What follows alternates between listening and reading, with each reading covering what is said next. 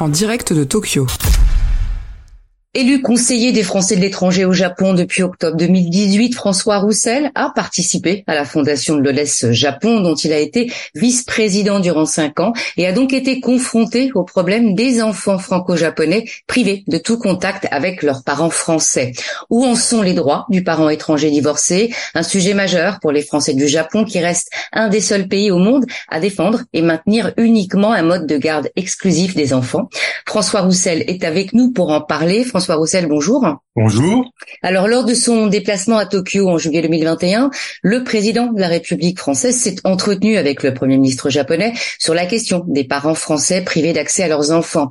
Un groupe de travail bilatéral sur les enlèvements d'enfants de couples franco-japonais séparés en sommeil depuis plusieurs années a donc été réactivé en décembre 2021 avec une première réunion en mars 2022. Qu'en est-il aujourd'hui? Peut-on parler d'avancée? Le fait que ce comité de liaison ait été rétabli est une toute petite avancée entre la France et le Japon, mais du point de vue de la situation des euh, Français privés de tout contact avec leurs enfants au Japon, il est difficile de parler d'avancée. Si je vais dans le détail, c'est une situation qui concerne aussi beaucoup de Japonais, beaucoup de couples japonais qui divorcent. Quand un couple japonais avec enfant divorce, dans deux cas sur trois, les enfants perdent tout contact avec le, celui des parents avec lequel ils n'habitent pas. Donc c'est un problème japonais avant d'être un problème international. Simplement, quand ça touche des couples ou des familles internationales, le, le parent qui n'est pas japonais s'y attend moins parce que c'est pas dans la culture européenne, c'est pas dans la culture occidentale en général. Il est difficile d'imaginer que euh, on puisse considérer que le, la séparation entre deux parents veuille dire qu'il y a aussi une séparation, la même section des relations entre le parent et les enfants. C'est vrai qu'on ne parle pas au Japon d'enlèvement. Le terme japonais, c'est euh, tsule sali, qui signifie euh, partir avec les enfants.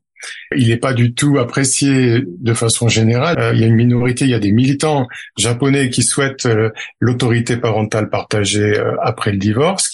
Et d'ailleurs, le gouvernement est en train de réfléchir à la possibilité de modifier le droit de la famille au Japon. On a un petit espoir que ça se passe.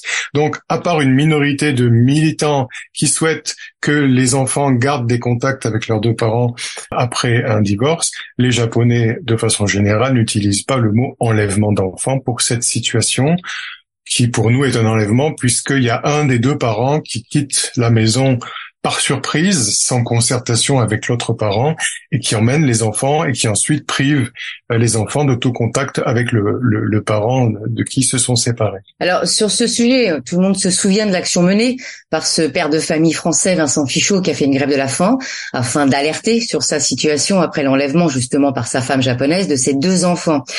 Vous êtes vous-même intervenu euh, il y a peu euh, lors d'un congrès franco-japonais d'avocats. Je crois que vous avez cité l'affaire euh, Vincent Fichot.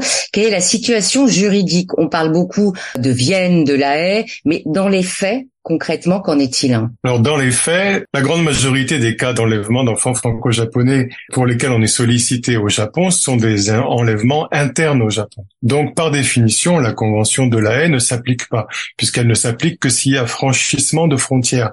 Donc le fait que la convention de la haie ait été ratifiée par le Japon depuis 2014 n'a rien apporté du tout sur ces cas-là.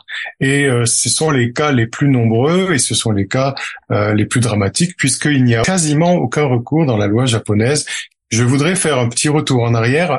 C'est l'enlèvement parental d'enfants qui fait la une des journaux et qui est le, concept le plus facile à comprendre. Mais de façon statistique, pour ce qui est des familles japonaises comme des familles internationales, je crois qu'il y a un plus grand nombre de gens qui perdent tout contact avec leurs enfants. C'est pas l'enlèvement parental le problème. Le problème, c'est que le parent qui a la garde des enfants peut priver l'autre parent de toute visite et de tout contact sans que la loi japonaise ne puisse y faire quoi que ce soit. Est-ce qu'il y a aujourd'hui un levier qui peut être utilisé pour justement modifier ce contexte juridique Dans l'état actuel de la loi, si les engagements sont pris de façon extrêmement détaillée, il est possible d'aller jusqu'à une astreinte financière et uniquement une astreinte financière.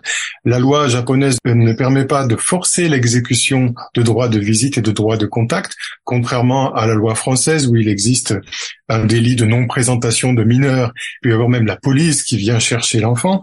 Au Japon, il n'existe pas de ce délit de non-présentation de mineurs, et le mieux, entre guillemets, que puisse obtenir un parent privé de contact avec ses enfants, ce n'est pas un contact avec ses enfants, mais c'est que le parent qui ne respecte pas ses engagements soit soumis à une amende chaque fois qu'il ne respecte pas ses engagements. Mais pour avoir euh, eu moi-même l'expérience, euh, je suis souvent euh, interprète bénévole pour des Français qui parlent pas japonais avec leurs avocats ou dans, dans ce genre de procédure. Il est extrêmement rare qu'on puisse réussir vraiment à mettre en œuvre cette astreinte financière. Donc, en réalité, dans la loi japonaise telle qu'elle est, on peut dire qu'on n'a quasiment aucun recours ce qu'on peut faire aujourd'hui, c'est essayer d'aider les Japonais à changer leur loi. L'association japonaise de Japonais victimes même d'enlèvement parental pense que euh, l'instauration de l'autorité parentale partagée après le divorce pourrait être une solution indirecte qui crée une, atmosphère qui permettrait que euh, les visites, les contacts soient mieux respectés. Et les associations japonaises pour le droit des enfants à garder le contact avec leurs deux parents sollicitent l'intervention étrangère. C'est assez intéressant quand ils font des manifestations, quand ils font des rencontres. Ils demandent à ce qu'on amène par exemple le drapeau français ou le drapeau européen pour montrer que euh, il y a un regard étranger aussi qui est désapprobateur sur la situation actuelle, qui n'est pas normale. Et ils rappellent très souvent, ils sont très très heureux que le Sénat français ainsi que le Parlement européen ait voté des résolutions qui mettent en garde contre euh, le fait qu'au Japon, il puisse y avoir comme ça une privation de tout contact euh, des enfants avec le parent avec lequel ils n'habitent pas. Donc, ce qu'on peut faire de mieux, c'est aider les associations japonaises et aider le mouvement japonais pour euh, l'instauration de l'autorité parentale partagée après un divorce. Donc, modifier la loi. Est-ce que vous êtes optimiste là-dessus? Alors moi, je suis optimiste, mais on me dit souvent que je suis trop optimiste sur ce point-là, donc je ne sais pas. Il y a un comité actuellement organisé par le gouvernement pour de réflexion sur la coéducation, ils appellent ça, donc un comité de réflexion qui est censé faire naître un projet de loi qui, si tout va bien, pourrait éventuellement être voté en 2024 le gouvernement n'a pas encore décidé le contenu exact de la loi.